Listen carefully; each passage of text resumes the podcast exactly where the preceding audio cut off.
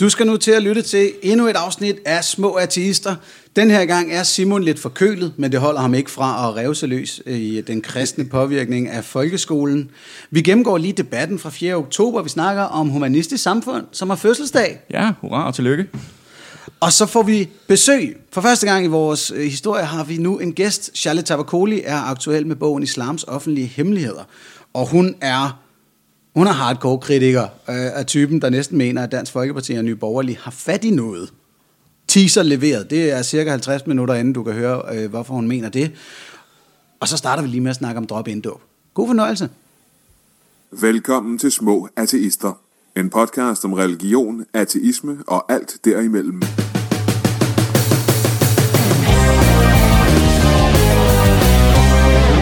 Lad os komme i gang med programmet. Mit navn er Anders Stjernholm.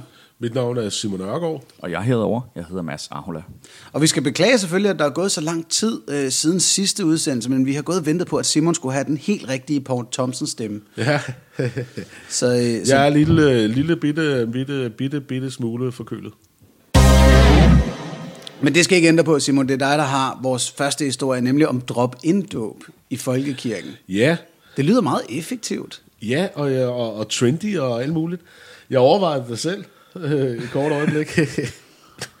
Men øh, det viser sig, at øh, for et års tid siden, så har man i, inde på en kirke, der hedder Kristkirken, tror jeg det udtales, inde på Vesterbro, indført øh, efter norsk forbillede noget, der hedder drop-in-dåb. Og så kan man altså, altså simpelthen gå direkte fra gaden ind og blive døbt. Man skal lige snakke med en præst, og, øh, og så bliver man døbt. Og øh, det var en succes. at De regnede med, at de skulle døbe en 5-6 mennesker, og der kom 34. Sikkert dog. Og øh, ja, øh, og det har man jo så opdaget andre steder i landet, så i år har det også været i, i blandt andet Aalborg øh, og et par andre steder, og nu er der i alt øh, 74, der er blevet døbt øh, via en øh, drop-in-dåb. Ja, fordi øh, jeg sidder og tænker, at samtalen med præsten, den kan jo ikke nå at blive særlig lang, hvis der kommer 34. Nej. Øh, og det er jo en af grundene til, at de laver den her drop-in-dåb. Det er, at de for eksempel siger, jamen, øh, det kan være, at folk har øh, svært ved det her hurlum hej med at, det store traditionelle setup og samtaler med præsten og så videre. Og det vil man så bare gerne gøre øh, nemmere. Der er, der er faktisk en præst, der udtaler det som, at, han vil gerne, at man vil gøre det øh, dyrebare og mere billigt. Øh, det er jo dejligt ærligt. Altså, jeg er jo, øh, jeg er jo fra en uh, sekt, hvor man skulle uh, gennemgå, jeg ved ikke, hvor mange spørgsmål, og, og, og det ville jo tage nærmest et år at nå frem til, om man kunne uh, blive døbt, uh, hvis man sådan kom udefra. Til nye lyttere kan jeg sige, at Simon Ja, er tidligere Jehovas vidne. Lige præcis. Uh, så det der med at droppe ind for mig, det, altså for mig ligner det jo en total devaluering af deres eget produkt. Men, uh, men altså fred med det, altså hvis uh, folk uh, kan få en glæde ved det, så, så er det jo fint. Nu tror jeg også, der bliver vi nødt til lige at erkende, at Folkekirken i Danmark har jo altså devalueret produktet løbende de sidste 100 år. Absolut, I hvert absolut. fald den, den øh, frelse-delen af, af, af produktet. Ja, den, den man vil identificere som, ja, det er godt sagt, Mads, altså den hardcore del af ja. Ja. kristendom, og det, den er i hvert fald rebrandet i en ny, blødere pakke nu, og nu endnu hurtigere at, at pakke Ja. op. Ja, altså man, jeg, øh, må jeg ikke lige komme med det historiske perspektiv, at øh, man i Nordfrankrig skulle have vikingerne øh, døbt. Der fik de en hvid særk, altså et stykke tøj, syet tøj, øh, af ganske glimrende kvalitet, øh, hver gang de blev døbt. Så mange af vikingerne, de var så heldige på det tidspunkt, de blev døbt både 3, 4 og 5 gange. Øh, fordi hver gang de skulle have nyt tøj, så skulle de bare gå ned til kirken og sige, at de var hedninger, og de gerne ville, øh, nu ville de gerne døbes. Fordi så var der en frisk særk. Så var der en frisk særk, så slap man, eller slap man for at vaske, eller mm. når den ene var slidt op, så, øh, så var troen vel også. Det lyder da egentlig meget smart. Det kan de jo tage til sig. det er det næste. Men altså, det er en devaluering af det, af det, det højtidlige, ikke? fordi det er, altså hvis, det, hvis kirken har noget tilbage øh, i Danmark, så er det, at det er en af de få steder, hvor højtidlighed virkelig bliver, altså eksisterer. Mm. Øh, og, og, og, og så devaluerer man også det. Ja, og øh, man kan sige, hvad betyder det så at blive døbt? For kirken betyder det, at man betaler til kassen, kan man sige. Ja. øh, fordi det er åbenbart ligegyldigt ellers. Øh, de siger også her, at øh, det skal ikke være en eksamen i at tro at blive døbt. Man, man kan godt blive døbt, bare fordi man øh, øh, føler for det. Der er en, øh, en teolog her, der siger, særligt i storbyerne har folk behov for øh, en religion, øh, uden store forpligtelser. Ja. Øh, der er mere brug for noget impulsivitet. Og så kan man... Øh, Siger han, det, siger han ordet Ja, jo, det siger hun. Ja, ja. Og, øh, øh, og det vil sige, at man kan gå ind og blive døbt, og så kan man gå ind og tage sig en leverpostejsmad bagefter. Øh, Jeg forst, altså, hverken Det er lidt, det er lidt vigtigt at understrege. Det er hendes ord, det her. Ja. Okay, godt nok. Bare lige før, hvis der Ja, sidder det er nogen derude og der bliver sure på dig. Satirisk. Altså, det, altså, man kan jo ikke engang... Øh, hvad betyder det så? Øh, og, og jeg kom jo til at tænke på det på folkemødet i år. Der havde, måske har vi været inde på det i en tidligere podcast, men der havde vi jo altså en debat med, med Marie Høgh, øh, hvor jeg kom til at... Og, og Marie, hvis øh, du hører det her, det gør det måske ikke, men så vil jeg gerne undskylde for, at vi kom til at komme ud i en lidt øh, nørdet diskussion om kristendom og treenighed. Men øh, Marie Høgh sagde i hvert fald der, at øh, man kunne ikke være kristen, hvis ikke man troede på treenigheden. Det var ligesom øh, kernen, essensen af kristendommen. Altså det her med, at øh, faren, sønnen og helligånden er et. En tanke, som er utrolig svær at øh, formulere og forklare. Øh, og, og jeg spurgte hende så, jamen, hvor mange af de der 4 med, millioner medlemmer af Folkekirken, som du repræsenterer her i denne debat, hvor mange tror der er dem, der overhovedet kender til begrebet treenighed? Mm. Hvor til hendes svar var, jamen det er lige meget, fordi de er blevet døbt. Ja. Ja, det, det er altså... Og det var Altså, sådan, så, så, så i, samme, i samme sætning, eller i samme Ja. samtale, så siger hun to fuldstændig modsatte ting. Altså virkelig Fuldkommen. uforenelige ting. Fuldkommen. Det er vigtigt at tro på treenigheden, men det er ikke vigtigt, hvis du er døbt. ja, Undskyld, og jeg bliver, undskyld, jeg bliver så træt af det der, fordi nu har vi så også eks-mormonske medlemmer i artistisk selskab, som ikke brød sig om den der, så er du ikke kristen. 10. Mormonerne har åbenbart ikke treenigheden. Jeg ved, Isaac Newton brugte en god portion af sit liv på at diskutere treenigheden, fordi mm. han synes, den var kampåndssvag. altså, det er virkelig flabet at gå ind og sige, Nå, men hvis ikke lige du, du er med på det her, så er du ikke rigtig med i klubben. Altså, Ja. jeg forstår slet ikke, at man ikke selv kan se den utrolig ekskluderende og meget lidt Jesusagtige tone, det har. at sige, at det her, det definerer, om man er den rigtige slags af os. Jamen altså, Jeg hun, synes hun står og taler om hendes egen fortolkning af kristendommen, og vi på vores sidste gudløse torsdag, eller vores forrige, der havde vi jo religions... Øh, øh, øh, forskeren øh, Brian Arli på besøg, hvor der kom et tal frem om, at inden for altså, historisk og, og nu, altså alt i alt, hvad der har været strømninger inden for kristendommen, det, man taler om 50.000 forskellige udgaver af kristendommen. Og der er altså nogle af dem, der ikke har træenigheden. Altså jeg mener, hvordan, mm. hvor er den store domstol, der ligesom afgør, hvad for en af de her religioner, eller en af de her retninger, der har ret. Men jeg synes bare, det var et sjovt fænomen, og jeg overvejede faktisk selv, hvis jeg som formand for ateistisk selskab lige kunne gå ind søndag eftermiddag, og så lige lade mig døbe, og så gå ud bagefter, og så melde mig ud via udmeldelse.dk. Ikke? Men jeg kommer til, at der er noget kirkeskat. Jeg, jeg overgår ikke at få en eller anden regning med. Betale øh, fire minutters kirkeskat. ja. og øh, Det må da være, altså det, det, det, kunne- det kunne være sjovt, ikke? At lave videoen, hvor du har en, øh, en meget artistisk t-shirt på, og så tager du lige sådan en skjorte ud over og går ind og bliver døbt, og så går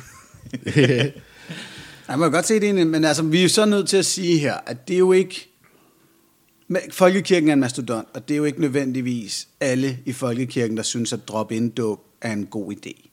Øhm, øhm, Nej, nej, altså det er jo det. Man kan ikke tage hele folkekirken til indtægt for, hvad nogen gør, det er klart. Nej, men, men alligevel vil jeg da så have lov til at sige sådan, det er din klub. Jeg, Ja, ja, jeg synes efterhånden, det er vores pligt, som de, de ivrige artister, vi er, at sige, det er altså din klub, der nu drop-in døber folk. Den samme klub, som harcelerede helt vildt hårdt over, at vi lavede udmeldelse.dk, hvor man kunne, mm. kunne melde sig ud ret hurtigt, fordi det var- jo ikke fordybning, det var jo ikke eftertænksomhed. De er nu i gang med at skide ef- fordybning og eftertænksomhed ned i munden ja. med deres lyndåb. Hvis jeg lige må sige til det, altså, der, Citat der, slut. der er en reklame her for Folkekirken på Vesterbro, drop ind dåb, ikke? Der står, har du tænkt på dåb? Har du lyst, men ikke fået det gjort? Altså, det er jo nøjagtigt det, som vi bruger i forhold til udmeldelse.dk. Ja, de har stjålet lidt fra Du min reklame. Ja, men det, altså, jamen, der er mange mennesker, der egentlig går og tænker på at melde sig ud. De har bare aldrig rigtig fået det gjort. Mm. Og, og, og, jeg har lige været til, jeg var til Nyborg-mødet, som er et stort, traditionelt årsmøde med kirkefolk. Øh, ja, i Nyborg. Hvad fanden lavede du der, Simon? Jamen, jeg skulle diskutere med en øh, teolog og tidligere præst. Faktisk to teologer. Og så skulle jeg fortælle om det artistiske standpunkt. Men øh, der bliver jo også spurgt om ikke, at det var for billigt, at vi ligesom øh, brugte penge som et argument for at lokke folk ud af kirken. Hvor jeg sagde, jamen altså, hvis folk, hvis, hvis, øh, hvis man kan sige til folk, vil du slippe for at betale kirkeskat, så meld dig ud af folkekirken, og de så gør det, så skal de jo ikke være medlemmer. Øh, men her, man kan sige, kirken, de er ligeglade med, hvorfor folk bliver medlemmer. Men det er vigtigt for dem, at de bliver medlemmer, så får de jo nogle penge. Altså, ja, ja. men, øh, men det, dem, dåben må godt være totalt indholdsløs og tom. Mm. Og det, det synes jeg bare er et interessant fænomen.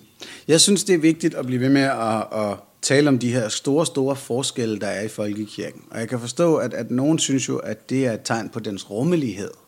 At der for eksempel er, er en, en præst til Folkekirkens åbnings, eller Folketingets åbningsgudstjeneste, der har sagt nogle lidt vilde ting om homoseksualitet i sin tid.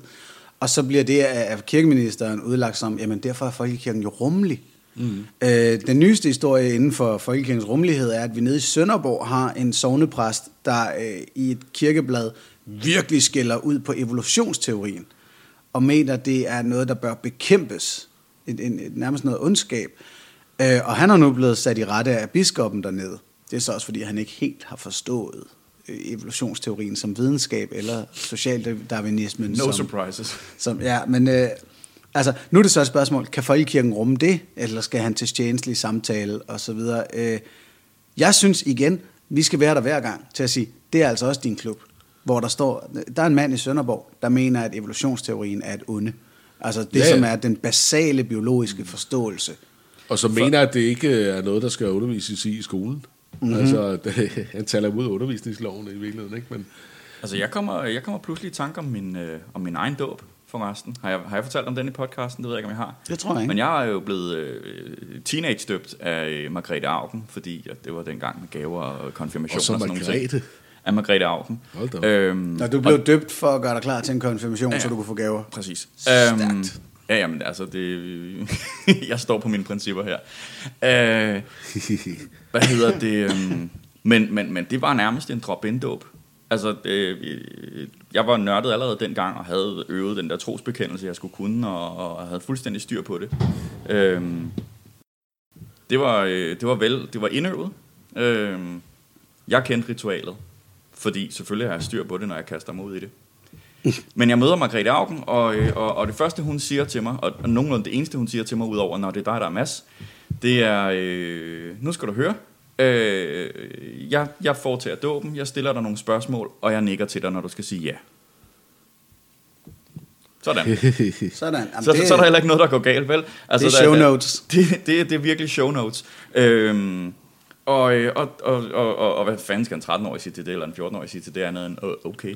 Øhm, og så, så var det sådan, det foregik, men, øhm, men, men, men det var da en skuffelse, at der var så lidt anerkendelse af, af, af, af den handling, som, øh, som blev foretaget der. Øhm, så det, mm. altså, det, drop in er jo bare et skridt videre fra det. True.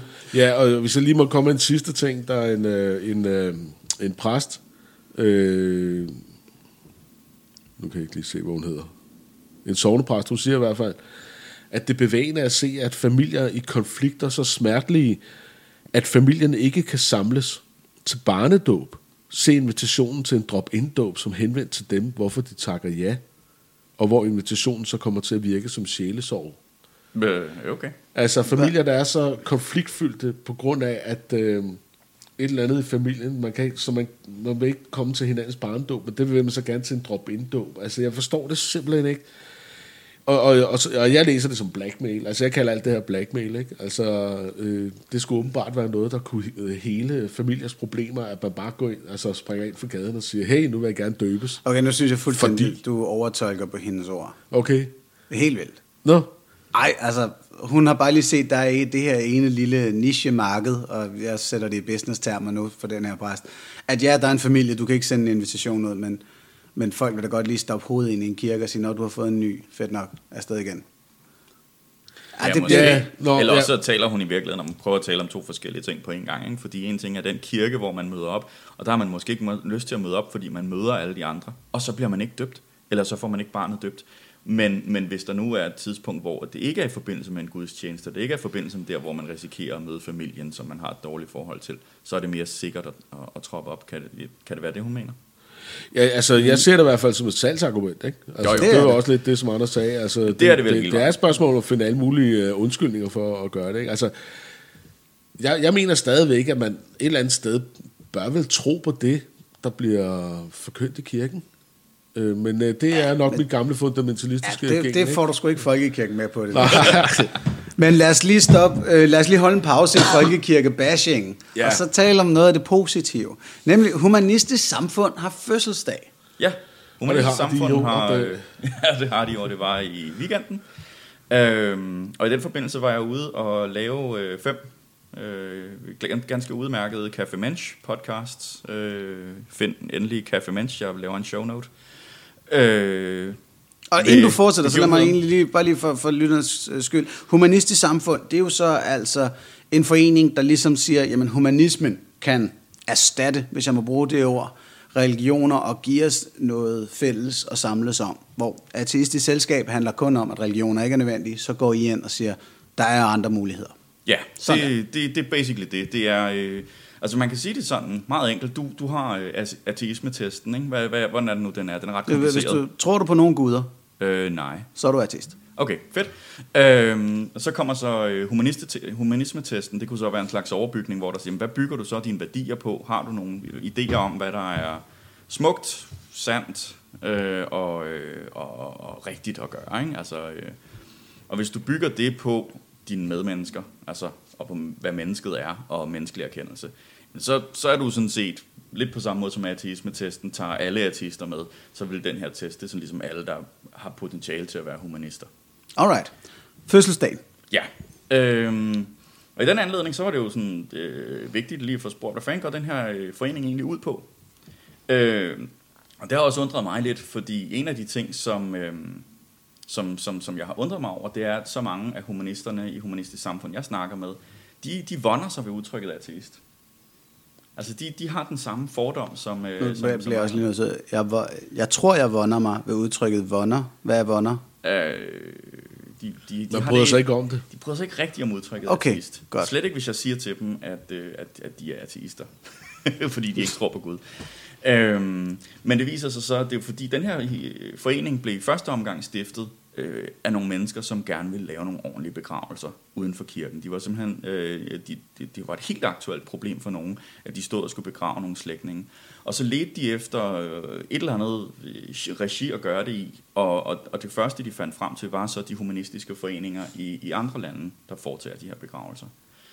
Øh, så det er sådan set ikke udsprunget af et, et ønske om at, at, at have et livssyn. Det er udsprunget af ønsket om at have ritualer. Og dem, der så havde ritualer i udlandet, det er så øh, de, de humanistiske øh, Ja. ja. foreninger. HEF i Norge og øh, øh, humanisterne i Sverige og British Humanist Association. Øh, som jeg lige kan huske. Jeg kan ikke huske, hvad de hedder i Tyskland. Men der er i hvert fald der er mange af dem, og der var masser, de kunne modellere deres, øh, deres begravelsesceremonier efter. Og så startede der så en forening, lidt parallelt med ateistisk selskab, men med udgangspunkt i ceremonierne. Så udgangspunktet var ikke filosofisk, og derfor måske er, er der lige den her fejlopfattelse af ateisme stadigvæk. Ja, og derfor var det så fedt, fordi vi havde så gæster fra, øh, fra udlandet, og som, som fuldstændig bramfrit hver eneste gang, vi snakkede om det, sådan- siger sådan noget som, jamen øh, humanismen er jo et ateistisk livssyn. Øh, fordi det er den største selvfølge for dem i Norge og i Sverige og i England, og det, har, det, har aldrig, det, det er ikke noget, de diskuterer. Det, det er det jo bare, fordi de bruger den, den, den, den mere åbne definition af ateisme som værende et livssyn uden guder og overnaturlige ja. elementer. Ikke? Så det, så det var så dejligt enkelt for dem, og, og det synes jeg egentlig var, og det var også rart for, øh, jeg tror det var godt for, for humanisterne at høre det, og ligesom få sat ord på. Dejligt. Øhm, og så har vi jo, så har vi ligesom skulle definere, hvad fanden er det så, ikke? Og, og, og hvis man skal definere, hvem man er, så er det jo tit, så gør man det ud fra sådan nogle negative definitioner, så siger man, vi er et alternativ til en religion. Eller vi er ligesom en religion, men uden guder, eller et eller andet. Ikke? Og så synes jeg altså, det er mere positivt og mere klart at bare sige, at vi er en ateistisk, et ateistisk livssyn. Mm. Øh, og derfor ikke en religion, men vi har det til fælles, at vi, vi, vi har et samlingspunkt for vores etik, vores æstetik og vores erkendelse. Det vil jeg øh, i selvfølgelig i den grad støtte, at du fik indført i humanistisk samfund, det der. Absolut. En Jamen, hvis man- erkendelse af gudløsheden vil altså Jamen, være... det, det er faktisk ikke så svært, fordi det står der sådan set allerede i, øh, i alle de øh, sådan, øh, beskrivende dokumenter, der er.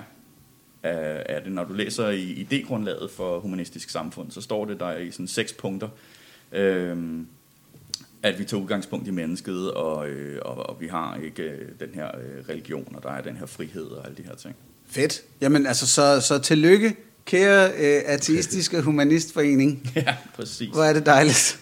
Øhm, Er der mere om det, Mads? Mm, mm, mm, mm, mm. Kun det, at, øh, at jeg synes, de er værd at kigge på, de her øh, manifester, der er lavet op gennem tiden. Og, øh, og de, de, de bedste, der er lavet, er sådan set det nye nordiske humanistmanifest. Og så det, der hedder Amsterdam-erklæringen fra øh, 2002, som egentlig meget præcist, mere præcist end jeg lige kan sidde og gøre det, sætter ord på, hvad, øh, hvad det er. Og hvorfor skal man kigge på de manifester? Jamen, egentlig tror jeg for at spejle sig i det, fordi jeg tror, der er en, øh, en fordom, øh, især blandt mange øh, danske ateister og religionskritikere, at humanisme det er blevet slået sammen med sådan en eller anden idé om at være fuldstændig blød og, og eftergivende og, øh, og ukritisk over for, øh, for religion. Øh, og, og der skal man altså ikke kigge særlig langt, før man kan se, at det, øh, det, det passer ikke. Altså, vi har, vi har medlemmer af Dansk Folkeparti, der også er medlemmer af Humanistisk Samfund. Øh, og, og det er jo folk, som, som, som også mener, at humanismen udtrykker deres øh, religionskritik, som i det her tilfælde så er mere specifik imod islam.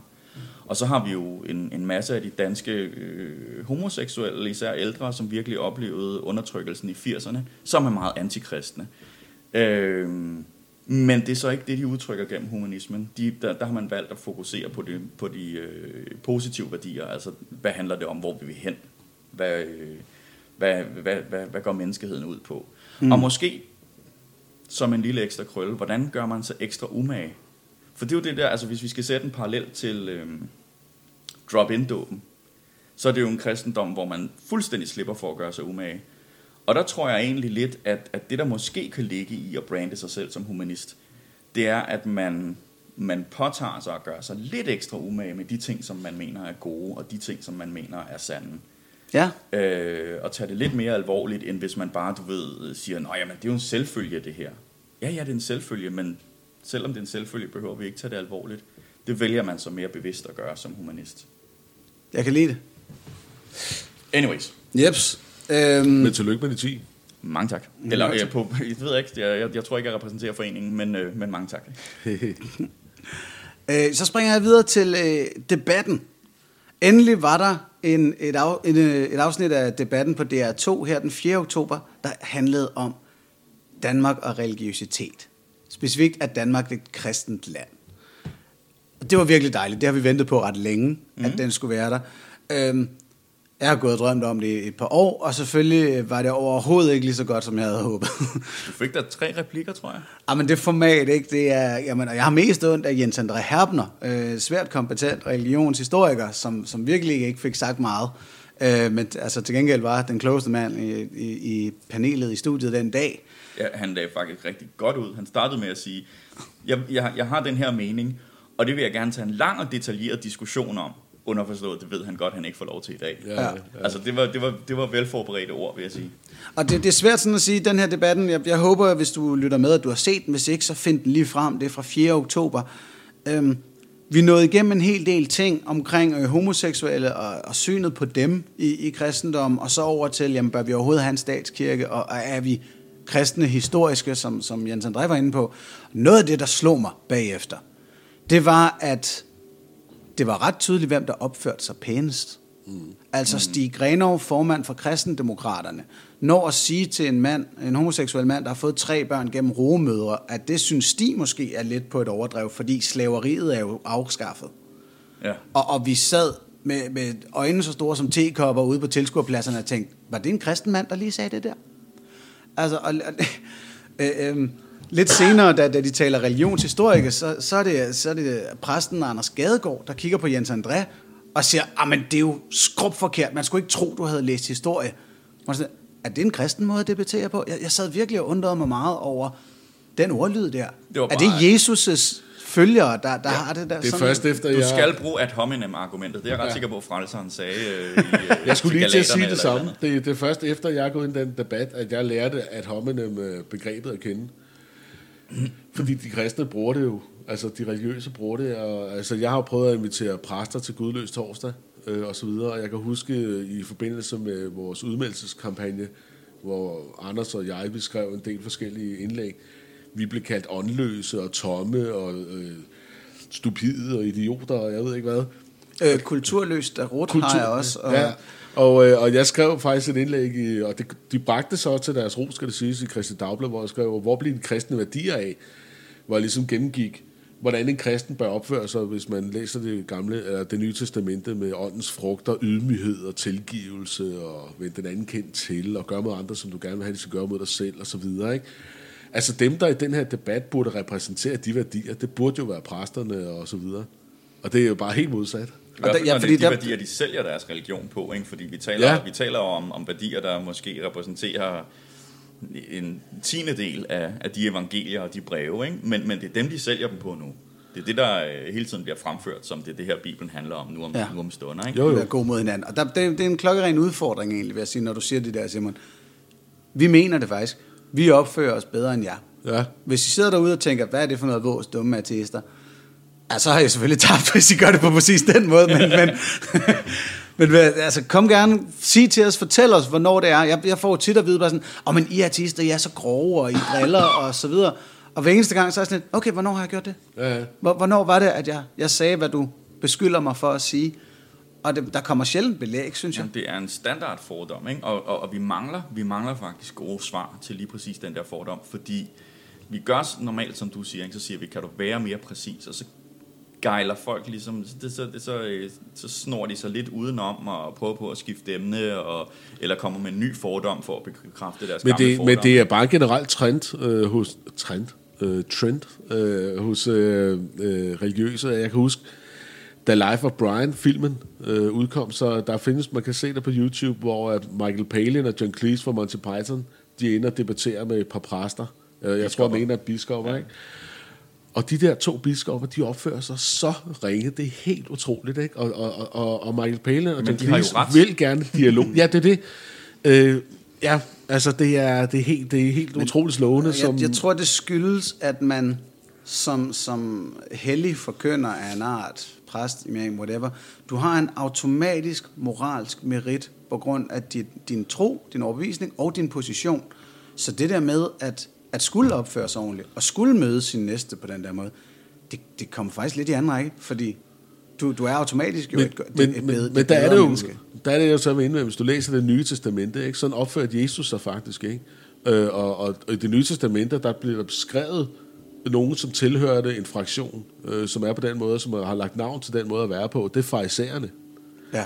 Altså, og det er jo den måde, de opfører sig på med at stå og ude øh, ved døren, ved gadedøren, så alle kan se det, og takke Gud for, at man er så god og ikke lige så syndig som alle de andre, og sådan nogle ting, ikke? øh, altså, altså, altså, hvis man har læst det nye testamente, så er det børnelærdom, og sådan opfører man sig ikke. Mm. Og det er jo så altså... men det gør de så alligevel. Ja. Og det er så de mennesker, som lige nu i hvert fald virker til at have monopol på øh, etisk og moralsk undervisning i den danske folkeskole. Ja. Det er jo det, der nogle gange skræmmer mig. Det er, når man hører sætninger som, jamen det er jo der, i kristendomsundervisning, at børnene lærer etik og moral. Ja. Og der må jeg nødt til at sige, det håber jeg virkelig ikke er det eneste sted. Nej. Fordi, ja, kristne er bagud på det her punkt af, af min udfordring.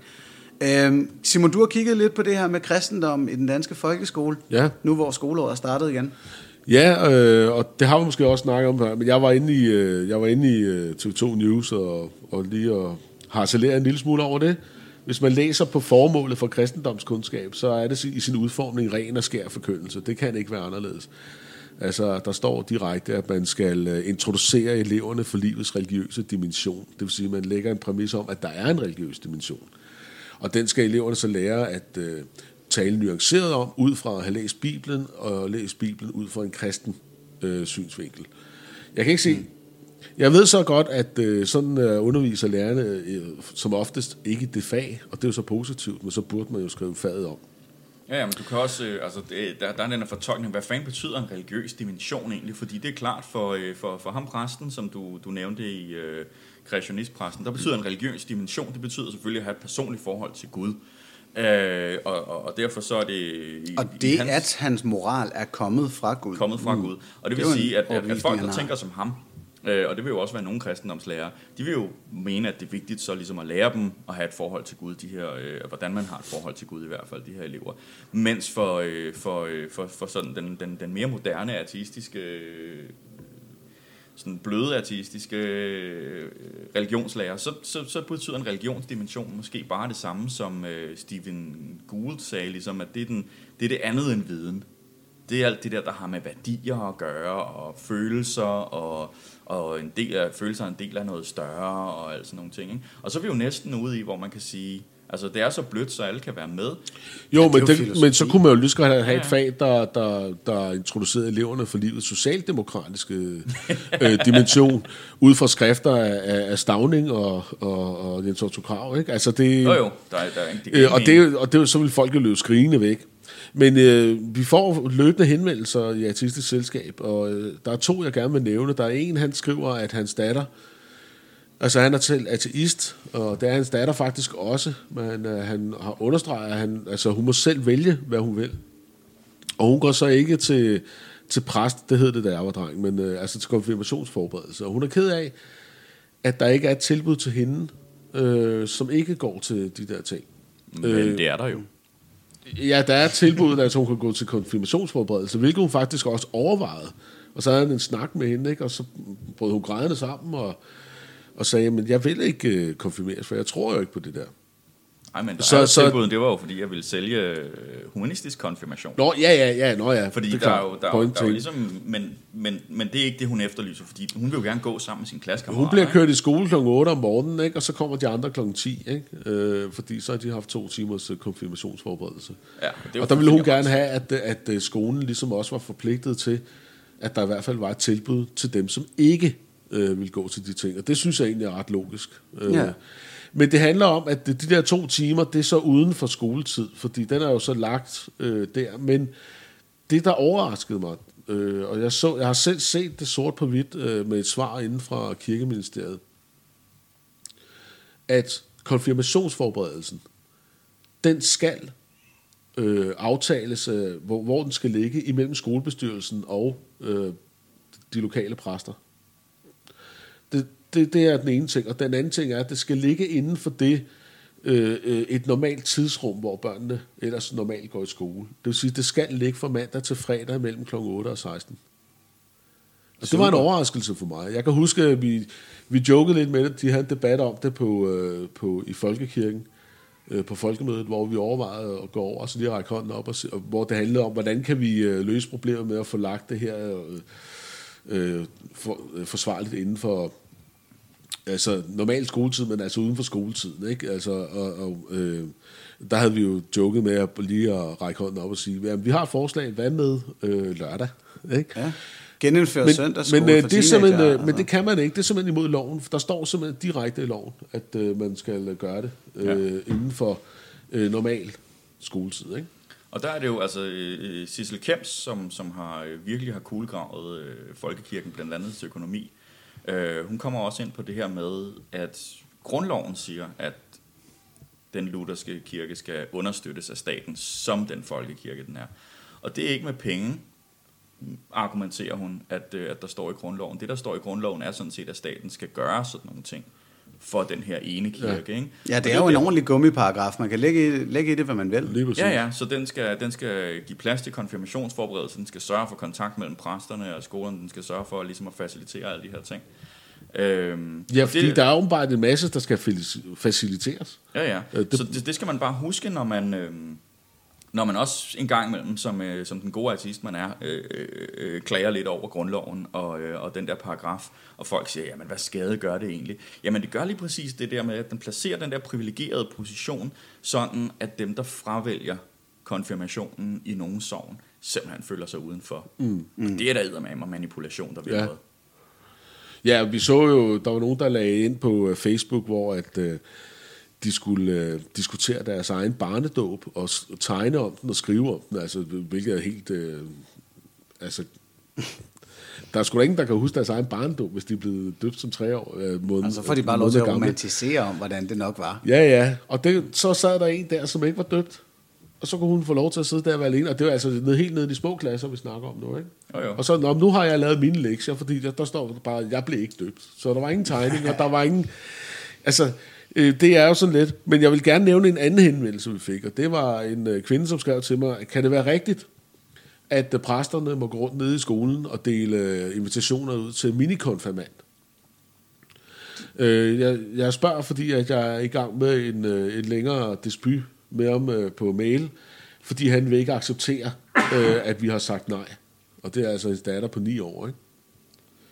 Og så gik jeg ind og kiggede lidt på det. Må, må præsten det? Så står der her øh, øh, inde på kirkeministeriets hjemmeside, hjemmeside øh, omkring øh, øh, her. Undskyld, jeg er forkølet. Hjemmeside.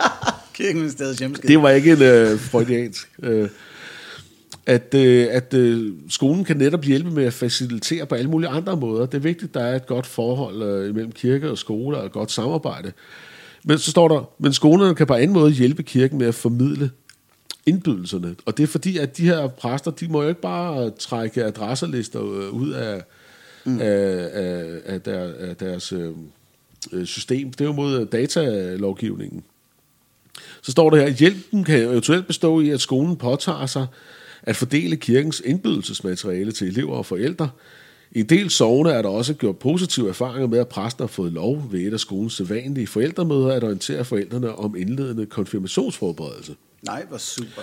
øh, og nogle steder er det altså åbenbart også sådan, at præsten bare kan komme møde op i klassen og dele ud, ikke? eller nede ved skolen. Ikke? Øhm, og det er jo ikke noget, andre lige får lov til. Altså, jeg tror, hvis Jehovas vidner stillede sig ned med vagtårne og vågnede op og begyndte at stå nede i skolegården, så ville de meget hurtigt blive fald væk. Ikke? Og det ved de ja. godt, derfor så gør de det ikke. Øh, så jeg måtte jo skrive til hende moren, at ja, desværre så er det faktisk øh, lovligt. Det er faktisk en pligt, skolen har. Det er grundloven. Der, Og, og det, er, det er bare lige to erkendelser omkring det her med, hvor, hvor man lægger konfirmationsforberedelse, og det her med minikonfirmand, hvordan kirken... Altså, det er, de har endnu mere åben adgang, nærmest ved lov. Ja. Øh, til, altså, der Som- er som- endnu mere åben adgang til skolen, end, end jeg vidste, ikke? Så nu starter der et rant. Vi er kraft med ikke noget sekulært land. Jeg bliver så Nej, træt, præcis. når folk siger det. Altså, sågar når, når Marie Krav og sådan nogle påstår, at vi er et sekulært land. Nej, vi er. Vi, kristendom er filtreret ind i folkeskolen på den der måde. Den er filtreret ind i økonomien i det her land. Ja. Filtreret ind i DR nu, mere end nogensinde i det nye medieforlig. Ja. Der er bare fem gange kristendommen, der er nævnt. Videnskab bliver nu ikke nævnt i medieforliget Ja. længere. Det, det er fuldstændig fucked i mine øjne, at, at det går i den her retning. Og at vi er i gang med at blive, altså få mere teokratisk styre i Danmark. Ja, det, det er Kæft, hvor skal man bare bruge udmeldelse.dk lige nu. Det er nærmest en demokratisk pligt. Ja, det vil jeg også sige. Og jeg synes jo, Så hvad, hvordan ser det ud med dit folkekirkemedlemskab, Mads? Nå, jamen, jeg, jeg, store beslutninger, det med lang tid om at træffe. Men øh, derfor synes jeg også, at vi skal... Øh, nu har vi lige snakket debatten, hvor man havde den her debat om kristne værdier. Vi hele tiden får bakket ind i hovedet, at Danmark bygger på kristne værdier. ikke? Mm. Altså skråt op. Undskyld, jeg siger det. Og jeg synes, at øh, den debat... Det, der, vi laver en podcast, en af vores øh, specials, hvor vi simpelthen øh, øh, gennemtrævler det emne. Jeps. Fra ende til ende. Og hvis du sidder derude lige nu, og er sådan blevet lidt stødt af noget af det her religionsbashing, så er der godt nyt. Fordi nede i Østrig, der har de fundet ud af, at religiøse følelser er bedre end retsbevidsthed. Ja. øh, Absolut. Bedre end menneskerettigheder. lad os se historien kort er. I 2009 er der i Østrig en kvinde, der har skrevet i en eller anden sammenhæng, at øh, Mohammed han var pædofil. Øh, han blev gift med Aisha, da hun var 6 år gammel, og til hans retfærdighed, øh, skal, retfærdigvis skal lige siges, at han først ventede med at have fuldbyrdet øh, samleje med hende, da hun var, indtil da hun var 9 år gammel. Ikke? Chaplin-taktikken, Ja. den også bliver kaldt i nyere. Sikkert. Øh, og øh, selvfølgelig øh, har pædofili-begrebet øh, sikkert været anderledes der for, for, for 1300 år siden og alt muligt andet. Men i vores øjne i dag, så er det jo pædofili. Ikke? Og øh, det er i hvert fald en holdning, man skal have lov til at udtrykke, synes jeg personligt. Jeg går ind for ytringsfrihed. Men hun fik altså en, øh, en, øh, en bøde for det, og øh, en dom for det, og det, øh, det vil hun ikke anerkende, så hun gik til øh, den europæiske menneske, øh, menneskerettighedsdomstol i Strasbourg, som så har afgjort, at, øh, at øh, den europæiske menneskerettighedsdomstol ikke kan hjælpe hende i den her sag, fordi de mener, at Østrig har ret til at lave den lovgivning, de laver, og de gør det da med henvisning til, at øh, jeg kan citere, hvad de siger, at øh, uh, the, the Austrian court's decision served the legitimate aim of preserving religious peace. Altså at, Peace. Peace.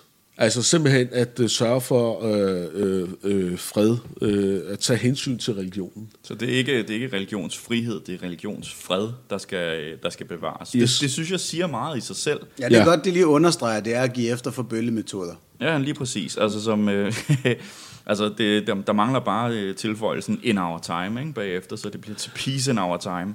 Ja, og, og der står også i dommen, at, øh, at øh, den øh, aus- østriske ret havde øh, altså balanceret meget nøjagtigt imellem øh, retten til at, til at udtrykke sig frit, og så retten til andre at have deres religiøse følelser øh, beskyttet. Så det er virkelig, Det er religiøse komplet- følelser er vigtigere end ytringsfrihed. Ja. Det er lige præcis det. Oh.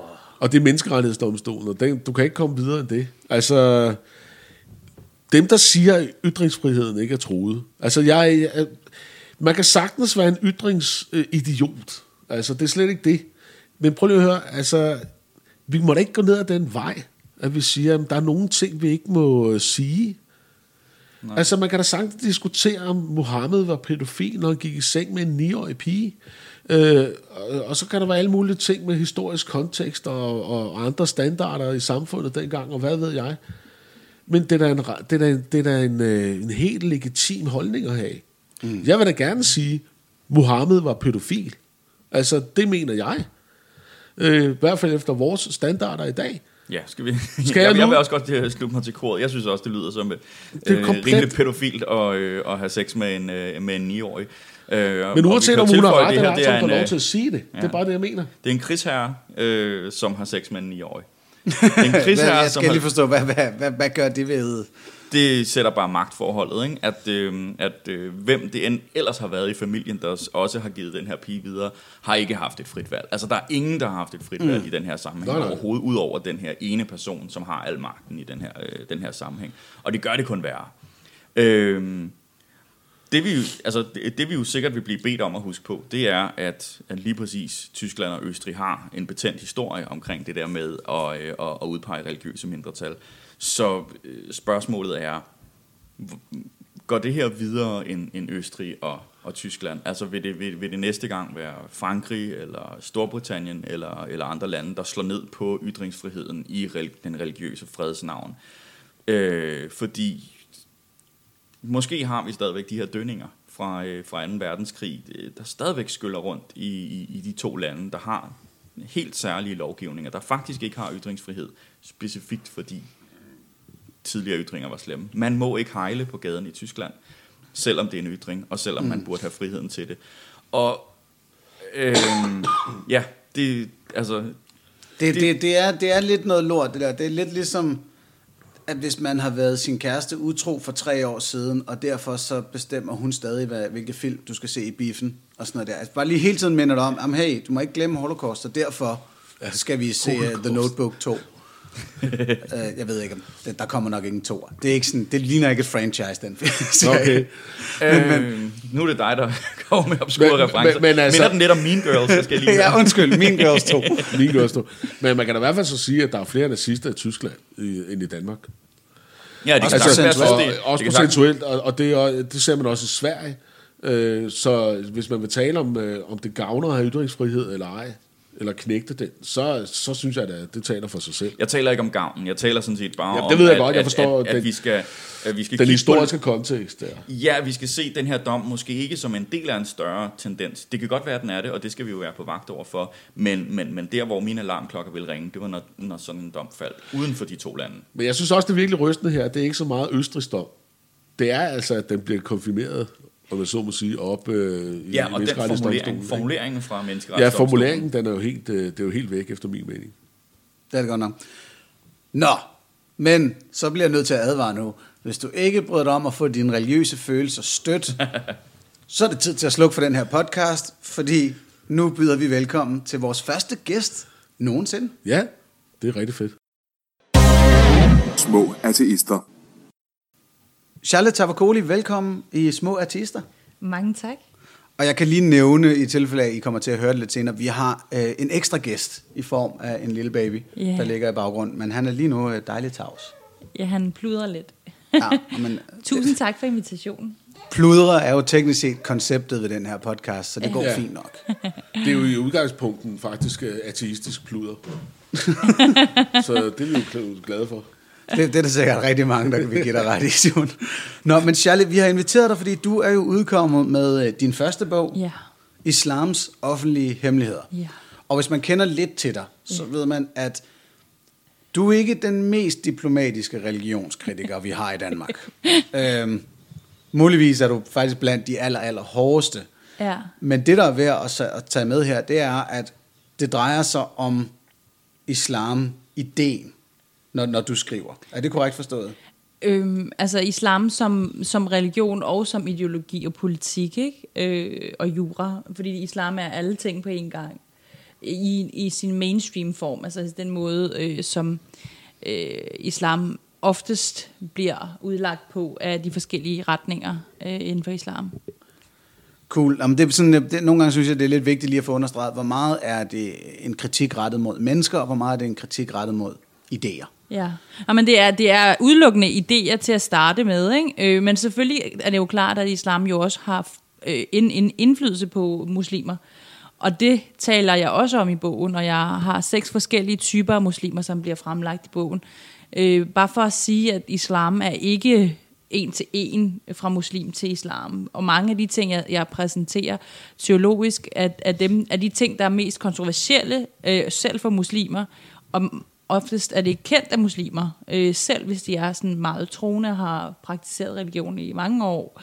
Øh, så bliver de ikke, så støder de ikke på nogle af de her, altså, altså jo, nogen gør, men, men nogen gør ikke. Øh, Okay. Nå, men hey, så, så, fordi jeg har tidligere efterspurgt, at vi skulle have en eller anden form for trinskala, sådan så vi øh, ikke-muslimer kunne forstå, når vi møder en muslim, jamen, hvordan tror du? Ja. Øh, så, så det lyder som om, du har lavet den trinskala nu. Ja, altså både og. Altså, jeg, jeg har øh, frafaldende muslimer med i den, i den seks punkts. Øh, Det er fint, fordi jeg regnede også bare med fem punkter. Og så har jeg reformmuslimer med, som er, den, øhm, altså, som er minoriteter. Det er forskellige bev- bevægelser, det er forskellige reformbevægelser øh, og grupperinger inden for den reform øh, ja, bevægelse, ikke? som man kan snakke om på international plan. Der er reformmuslimerne, der er frafaldende muslimer, som dem, der er ligesom helt klart er afgjort øh, med sig selv, at de er på demokratiets side, de, har ligesom, de anerkender alle menneskerettigheder, alt det står over øh, religionen, eller de er helt frafaldende, ikke? Øh, og, eller konverteret til en anden religion, eller ateister. Så er der så øh, tre og fire, øh, tredje og fire type, som er øh, uafgjorte, forstået på den måde, at, at de er religiøse, de, øh, de vil gerne være muslimer. Nogle gange er de faktisk også, øh, lader de bare som om de er muslimer, og i virkeligheden er de ikke muslimer, i virkeligheden er de frafaldende, men ud, øh, udad til i offentligheden, så kalder de sig muslimer. Ikke? Eller det kan være moderne muslimer, som ligesom øh, har valgt fra og til øh, blandt islams påbud og forbud, og ligesom har fundet en eller anden version selv, men de er stadigvæk ikke reformmuslimer, fordi de ligesom ikke i tale sætter det. Det er igen en eller anden spisestue-version. Så det er dem, der er aller nemmest at sammenligne med dansk kristendom, hvor man inden for de sidste 100 år ja. Ja. bare har cherrypicket og lige så stille valgt mere og mere fra. Ja. Problemet er bare, at når man er uafgjort i forhold til teologien, øh, og stadigvæk kalder sig muslim, så kan man også, hvis man har, altså hvis man for eksempel også er lidt konspirationsteori, øh, teoretisk, og lidt øh, vest, vest, altså er kritisk over for Vesten og så videre, så kan man hurtigt blive overbevist af islamisterne om, at i virkeligheden så er slaveri en del af vores religion, og terrorisme er en del af vores religion, og alle de her ting. Så man kan faktisk godt også blive, altså det kan både være, at man ryger hen og er vild moderne muslim, øh, nærmest en form for reformmuslim, bare i privaten, uden at man rigtig talesætter det. Og det kan også være, at man ligesom er så uafgjort med sig selv og sine værdier, øh, at, at man også kan blive overtalt af islamister til at ryge helt i den anden grøft. Ikke? Øhm, okay, og skal jeg forstå det også sådan, at, at passiviteten kan være lidt en stiltigende accept ja. Ja. af noget, man så er med til, altså ligesom at folkekirkemedlemmer i dag er stiltigende med til at acceptere en evolutionsbenægter i Sønderborg. Ja. Ja, Er det sådan den ja. retning? ja. Jeg har et spørgsmål, øh, Charlie. Øh, jeg har nogle gange syntes i den offentlige debat, at der er mange, der ligesom øh, tager øh, og taler om muslimer som om, at de er muslimer, ligesom danskerne er kristne. Altså sådan en form for kulturmuslimer. Ja. Og de findes jo også, men øh, det er mit indtryk, at det er en meget, meget lille del i forhold til de danske kulturkristne.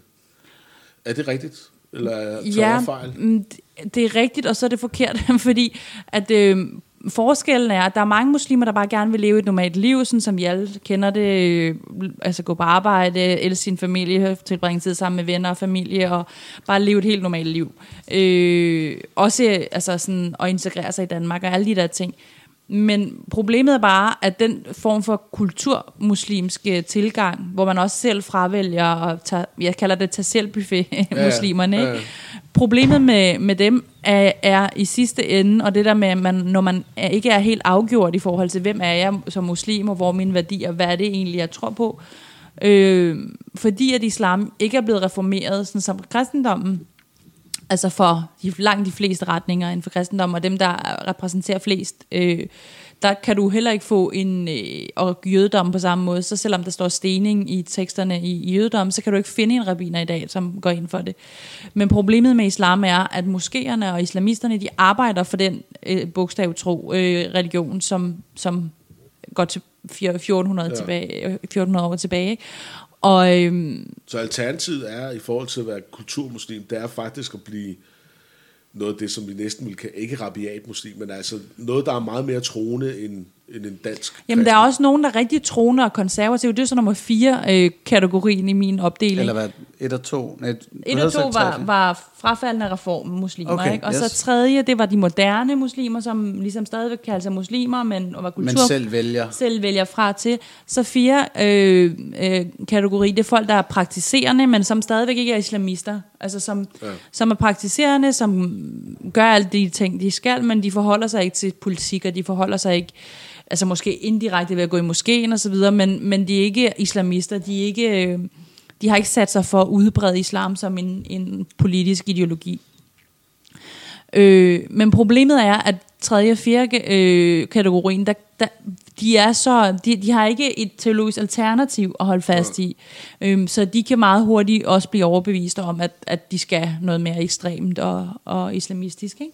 Og så er der så femte og sjette øh, kategorien, hvor femte er islamister, som bare politiske islamister, øh, som øh, laver dawa, øh, som I måske har hørt om, altså at man prøver at overbevise andre, man prøver at rekruttere andre til at deltage i noget.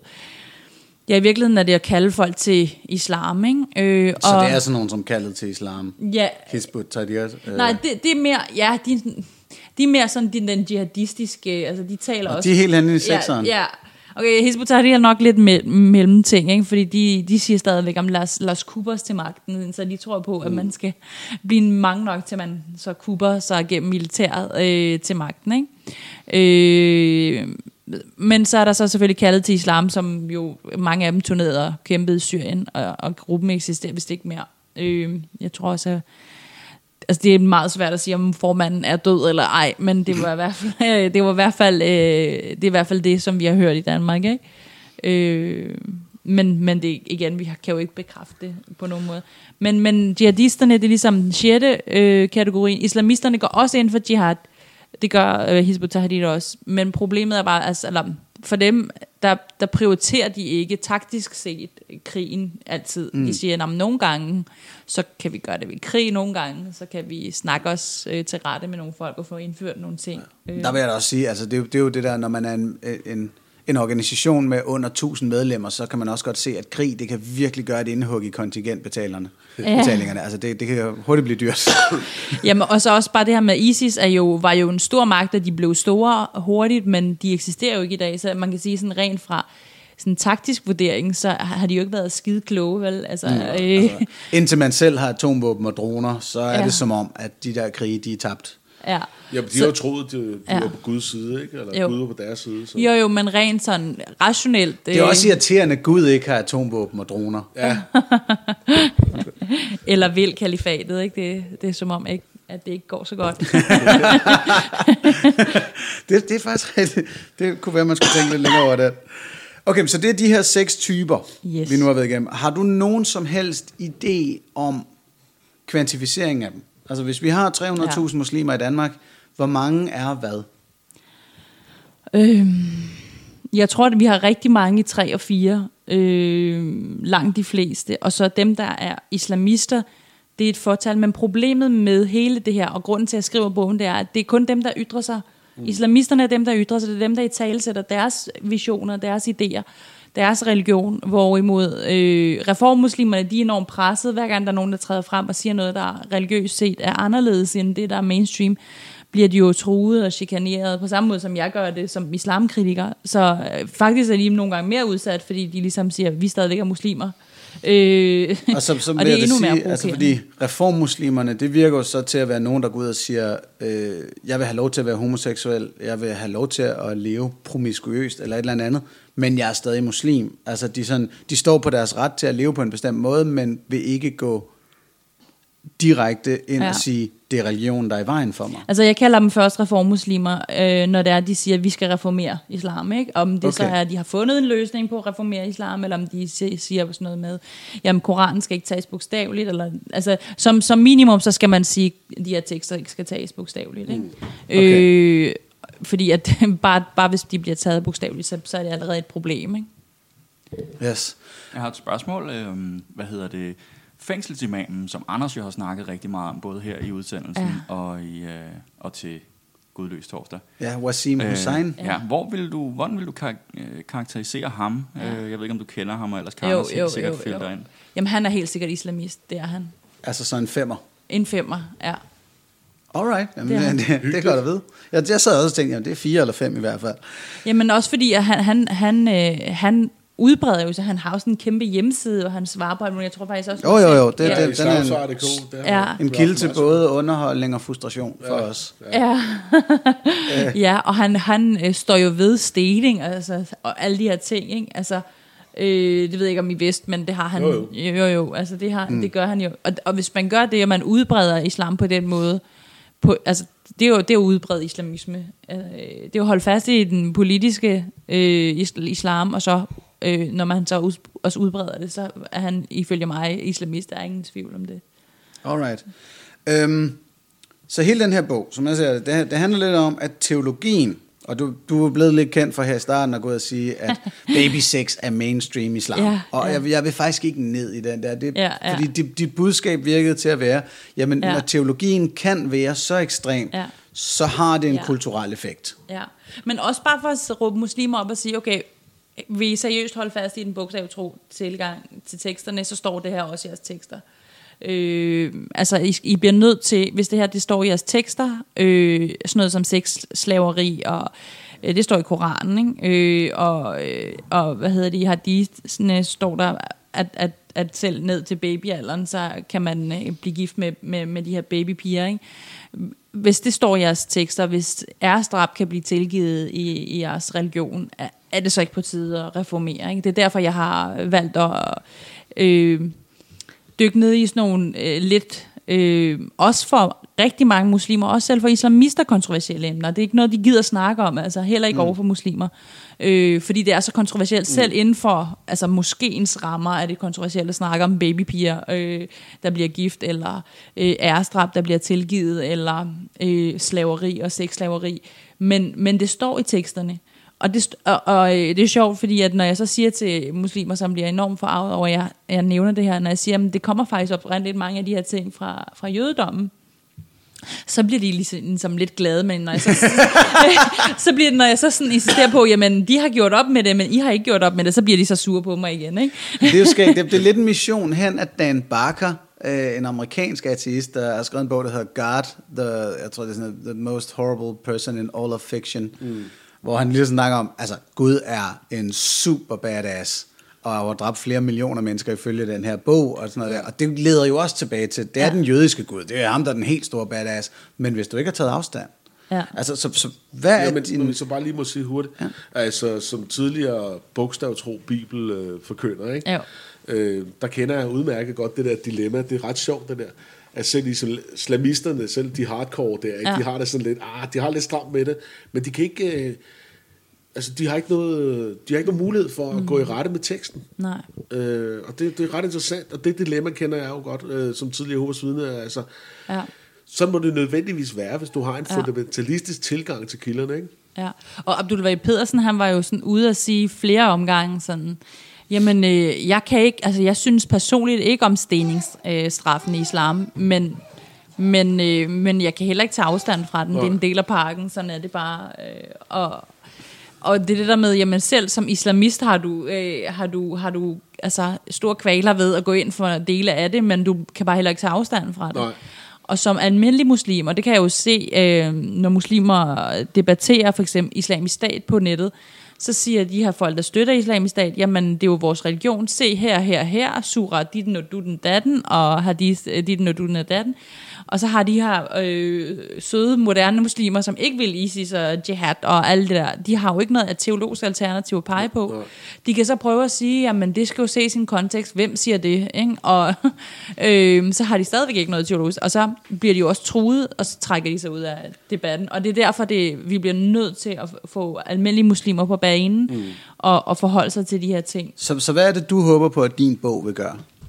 Altså i første omgang, så tror jeg ikke, der er rigtig, ret, ret mange muslimer, der vil læse den. Så mm, i første omgang, så håber jeg, at almindelige danskere vil læse den, og, og øh, starte samtale med muslimerne. Fordi for mig at se halvdelen af alle de problemer, uanset hvad vi gør politisk og juridisk for at komme de her problemer med integration til livs, og terrorisme og så videre, som også nu er en del af integrationsproblemerne, så i sidste ende, så skal vi flytte folks hoveder, således at, altså, således at de ikke længere går ind for de her ting, således at hvis de bliver konfronteret med de her ting, så bliver det ikke svært at tage afstand.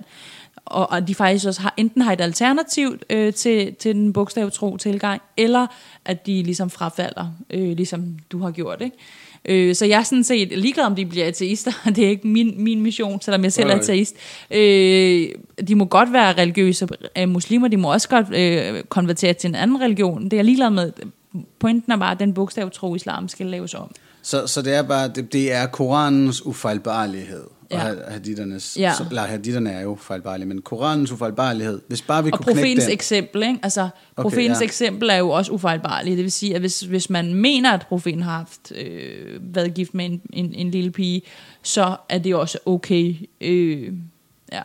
Ja, så, så egentlig, ja, der skal indføres cherry picking. Ja. Ligesom i, i kristendommen de fleste Ja, ja, ja. steder i Ja, verden. præcis. Ja, at man må skulle vælge fra og så videre. Hvordan er det blevet modtaget, den her bog forløbig? Jamen, øh, jeg, synes det, øh, jeg synes, det har været kun positivt, selvom at der ikke er nogen mainstream medier, der har anmeldt den. Øh, så, er det, altså, så, øh, så er det gået skide godt. Altså, jeg har fået dækket øh, øh, bogforumstanden ind ved, ved salg øh, på Bogforum, hvilket er ret stort, fordi de er ret dyre, de der øh, Ja. stande. Ikke? Og, øh, og alle øh, mine bogbranchevenner på Facebook var jo sådan, ej, det er den største fejl, og du kommer til at tabe så meget på det. Og, og jeg har jo ikke vundet noget på det rent økonomisk, men, men bare det, at man var ude og fik nogle debatter, og fik, ja, blev set, ikke? Ja. Øhm, det, det var fedt, og så fik vi nogle rigtig gode debatter, synes jeg, med Akari og Karen Vester og Asger Aumund. Det var mere en samtale, fordi han var uenig. øh, men, men med Karen og uh, Ahmed Akari, der var der også øh, uenigheder, og det var rigtig fint til debatten med Karen Vest. Så kom øh, Amina Tønsen, som er en, en, Ja. ja. en muslimsk konvertit, Øh, og øh, hun var først vildt sur, og så sagde jeg bare, tusind tak for, du er kommet, fordi jeg øh, vil enormt gerne tale med muslimer omkring min bog. Øh, og, og, så, og, så kunne, kunne jeg jo, og så blev hun ved med at sige, det er den måde, du udlægger det på. Så siger jeg, men prøv at høre, hvorfor skulle jeg have en interesse i at udlægge øh, jeres religion på en bestemt måde? Jeg, jeg fortæller bare, hvordan langt de fleste øh, store retninger inden for islam udlægger islam. Og så siger hun, jamen hun vil da også gøre øh, op med for eksempel abrogation i, øh, abro, abroga, abrogationsprincippet i, i Koranen, i den måde, man læser Koranen på, fordi der står mange forskellige ting i Koranen, men så er der et ophævelsesprincip, mm. der gør, at de ting, profeten øh, åben, blev åbenbaret, eller ja, de ting, han kom med sidst, det er dem, der gælder frem for de ting, der han kom med først. Yes. Det er blandt andet derfor, alkohol er forbudt, for eksempel. I den her ellers ufejlbarlige meddelelse, så, så er der mange... så er der et tidsaspekt. Ja, lige præcis. Ufejlbarligheden kan nå at ændre mening. Ja, lige det, det præcis. er et paradoks. Ja.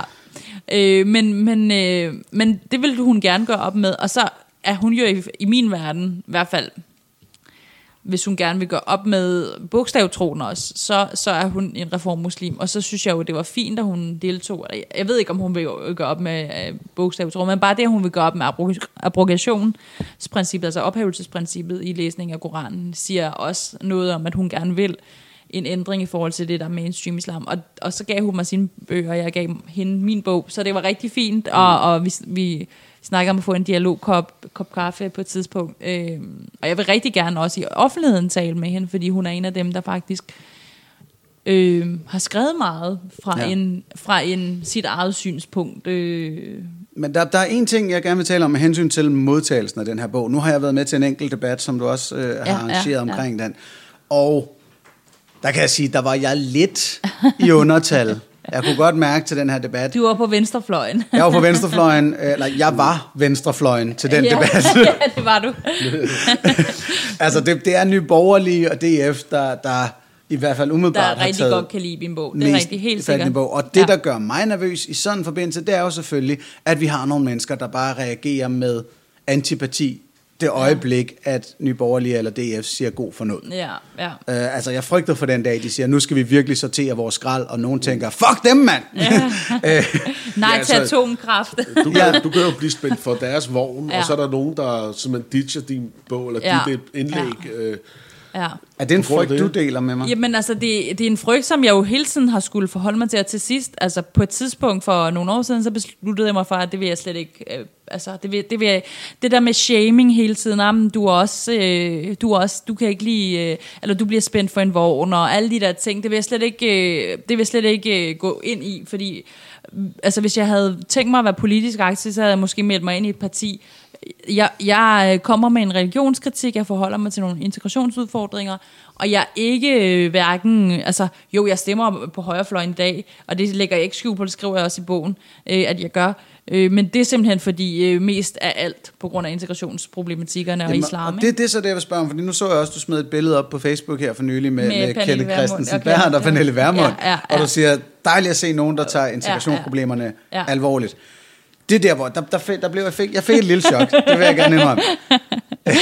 I mit øh, kulturkorrekte ja. københavnerhjerte, det var sådan, Ja. Charle, er det Ja. vidderligt det værd i dine øjne? Er, Ja. er integrationspolitikken og, og måden at gribe den anden på ja. så vigtig? For mig er det nummer et. I dine 100 øjne. procent. 100 procent det er nummer et over alle, alle, alle andre øh, problematikker. Er, er, er det nummer et. Fordi... Altså mens vi sidder her, det er blevet Ja. 1. november, og solen Ja. bager udenfor, Ja. der, der er 10 grader Ja. i Danmark. Ja. Eller det, vi har haft den varmeste Ja. sommer nogensinde. Det er stadig integrationen, og islam, ja. der er det vigtigste.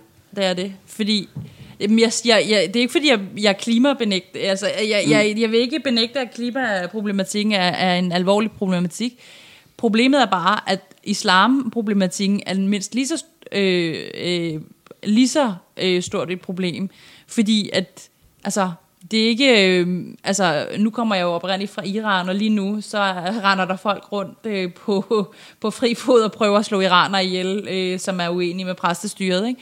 Så jeg har sådan et, et eller andet helt... Øh, det kan også godt være, det er mig, men, og fordi jeg har det udgangspunkt, jeg har som islamkritiker, at jeg, jeg tager det alvorligt.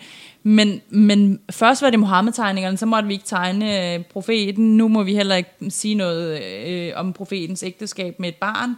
Øh, altså, og, og samtidig med, at ytringsfriheden, og folk er jo også skide bange, der er jo mange, der ikke tør sige noget om, om islam. Så det du frygter er, at det kan eskalere i en grad, hvor det lige pludselig eksploderer, og så har vi en, en, en, teokrat, en større teokratisk bevægelse Og så også i, fordi, i at, verden at, og i Europa. øh, øh, ja, men, men, men nej, jeg tror ikke, at det er fordi, at islam har får magten på den måde i, i en nær fremtid.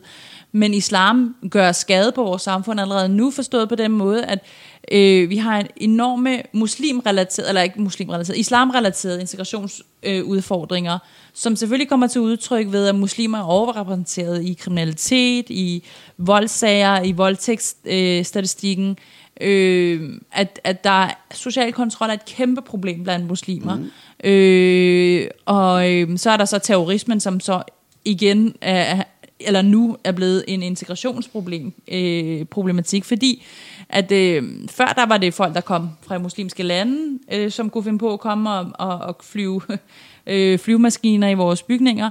Nu er det folk, der er født og opvokset i Danmark, der går og planlægger at dræbe deres medborgere. Ikke? Øh, og det er, fordi vi ikke siger øh, islam imod. Også muslimer, også øh, sådan set også danskere øh, er bange for at sige øh, islam imod. Og øh, ja, det, det, det bliver vi bare nødt til at komme i gang med, fordi det er jo kun gået den forkerte retning. Altså, integrationsproblematikkerne er kun Simon? blevet større. Med hensyn til integration, integration øh, jeg har forsøgt mig på, sammen med nogen at lave et parti på et tidspunkt, hvor jeg skrev ja. sådan en øh, oplæg til en, en integrationspolitik. Og jeg synes sådan set, at de fleste partier har fat i et eller andet. Ja. Øh, Men det er mere sådan, øh, en gang imellem rammer, rammer de rigtigt, for ellers Ja. så skyder, skyder de med spredhavn. Selv øh, Pernille Vermund har sagt ja. en enkelt fornuftig ting, eller, eller Martin Henriksen. Men det er ligesom om, at øh, de har, altså, de borgerlige, der må det bare ikke koste noget, øh, og, og, og, og DF, de kan bare ikke lide muslimer, øh, og så er der nogen, der synes, at de skal bare lære dansk, og der er nogen, der bare synes, de skal have et arbejde. Jeg savner, at der er et parti, eller en regering, øh, der nærmest har et, en gennemarbejdet Ja. integrationspolitik, Ja. som ligesom hænger sammen fra A til Z. Ja. Ja. Jamen, Hvordan, hvordan ser du på den? Øh, for det, det er jo lidt blevet sådan populismens... Øh, Ja.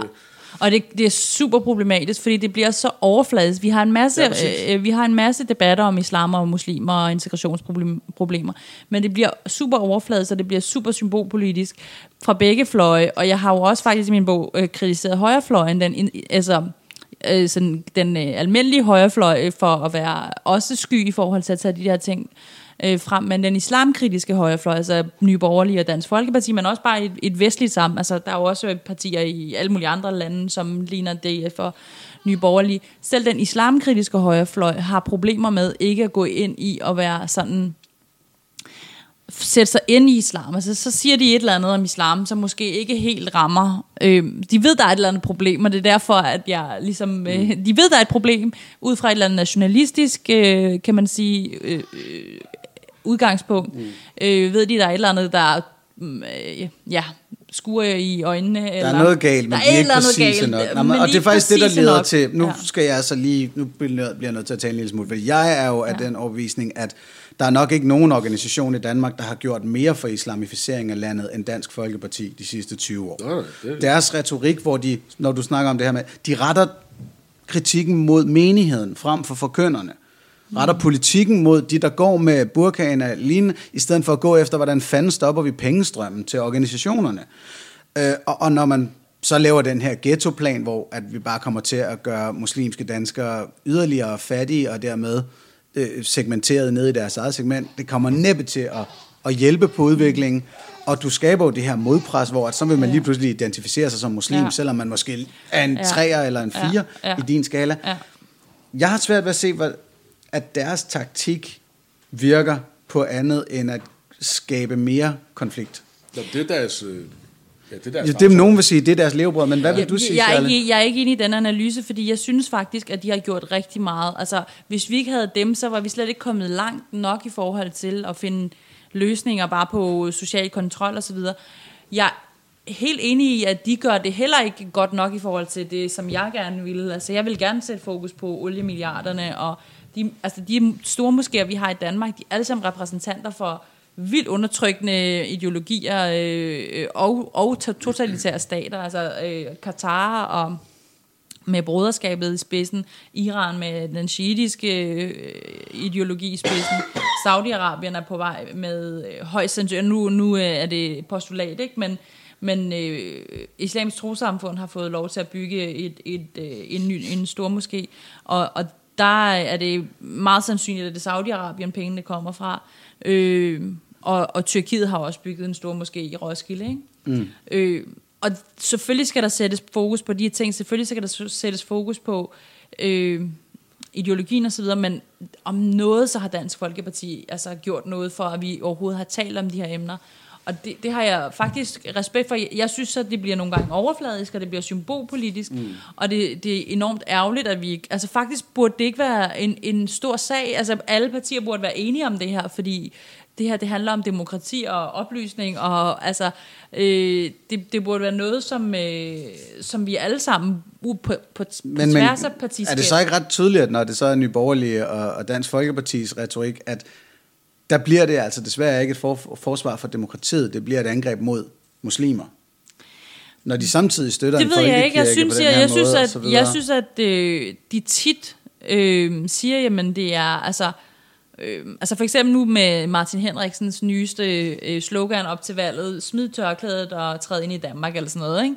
Jeg synes da egentlig, det er, altså jeg kan ikke se, hvad, hvad der skulle være galt i det, fordi at ja, tørklædet er symbol på noget undertrykkende. Øh, hvis du gerne vil være en del af Danmark, så kom, vel, værsgo, vi, altså, Øh, der er jo ikke nogen af de her partier, altså, der, der siger, at muslimer skal smides ud, eller noget som helst. De siger bare, at muslimer har nogle problemer. Det mener jeg er rigtigt, at muslimer har nogle problemer med integrationen. De, altså, og grunden til, at det går dårligt 3. og 4. generation, det er fordi, det bliver modarbejdet. Så Men kan du godt se det modpres, han skaber, når han siger, at dit tørklæde er uddansk?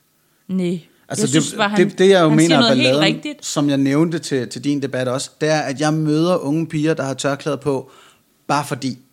Jamen, ved du hvad, den, Ikke på den- grund af religion, den men nu er det bare i trods mod det Ja. pres, der kommer. Men ved du hvad, i Bangladesh er der også øh, en, en, en, øh, en islamisering. Øh, der, der er Dansk Folkeparti ikke vel? Øh, eller i, i øh, hvad hedder det, Tyrkiet har der været en islamisering, i Indonesien Og der- der, og der er Dansk Folkeparti jo ikke vel? Og der er jo ikke noget, der svarer til Dansk Folkeparti dernede. En islamisering er i gang over hele verden, fordi islamisterne kæmper for deres værdier, og alle andre muslimer tiger stille, og vi andre har også tid stille, ikke? Øh, og, og det er den største grund til islamisering. Så kan det godt være, at når, når man så kommer ud og, øh, og, og sætter foden ned, så, der, så får man en modreaktion også.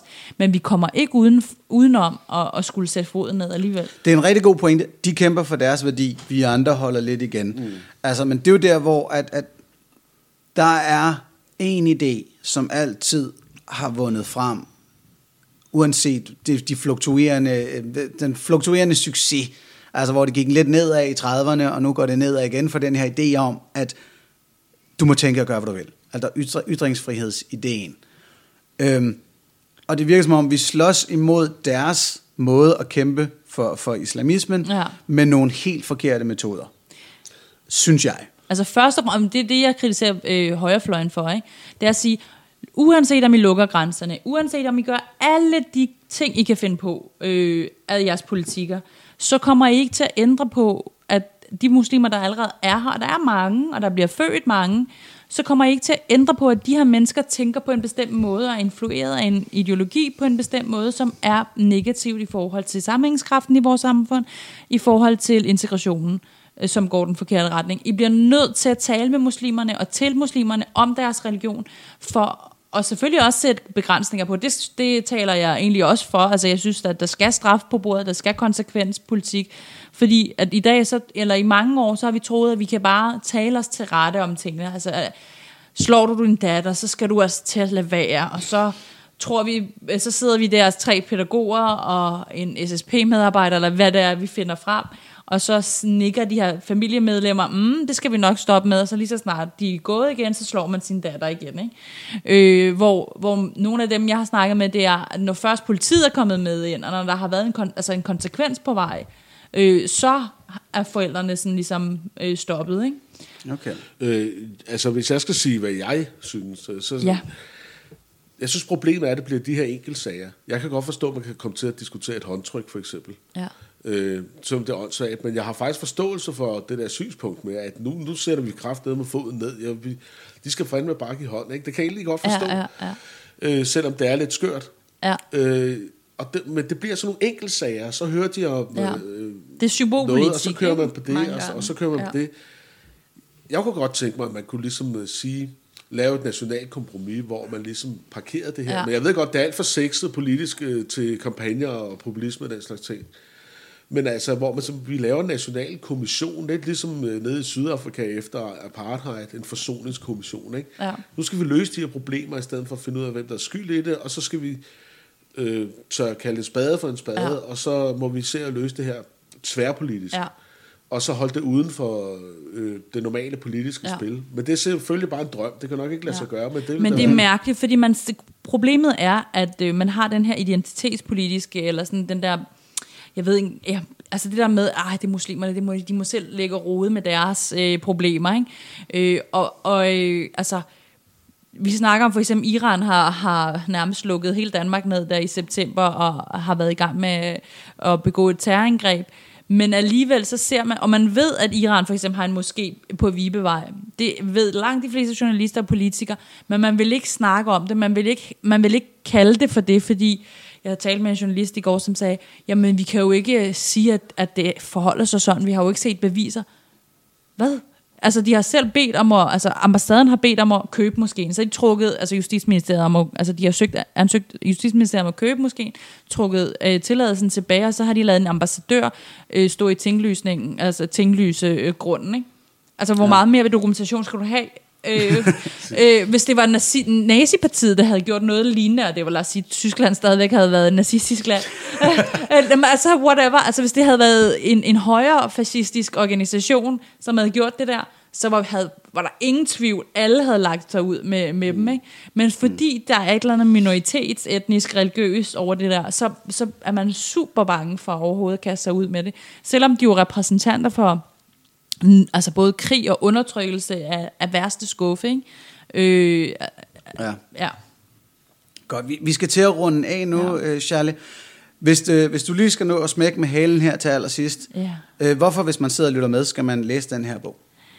Jamen, øh, det skal man, fordi at jeg tit, når jeg har øh, kritiseret islam, så har jeg tit øh, fået at vide, jamen det er jo bare den organisation, det er jo bare Iran, eller det er bare Saudi-Arabien, eller det er bare broderskabet. Og med den her bog prøver jeg teologisk om ved at pege på både meningsmålinger og lovgivninger mm, øh, i muslimske lande, øh, og teologi, sige, at det er et mainstream teologisk problem. Både Saudi-Arabien, broderskabet, Iran, som er nogle af dem, der er altså, mest indflydelsesrige rent øh, pengemæssigt og teologisk, selvom at der inden for de grene er også en masse sekter og bevægelser, så, øh, så, så siger de det samme om sexslaveri, fordi de alle sammen anerkender, at profetens eksempel var ufejlbarligt, og Korans ord er ufejlbarligt, og det er ligesom det, der skal gøres op med det, det som jeg kalder mainstream islam. Godt, dermed leveret. Og det var altså øh, små artister for den her gang. Øh, vi når ikke at give hinanden lektier og så videre, men vi, vi kender også hinanden godt nok til at vide, Fik vi sagt, hvad de bogen bliver hedder, ikke lavet. egentlig? Bogen hedder Islams offentlige hemmeligheder af Charlie Tavakoli, og øh, det skriver vi selvfølgelig lige i shownoterne, så jeg slipper for at stave det for jer. Tusind tak for den her gang.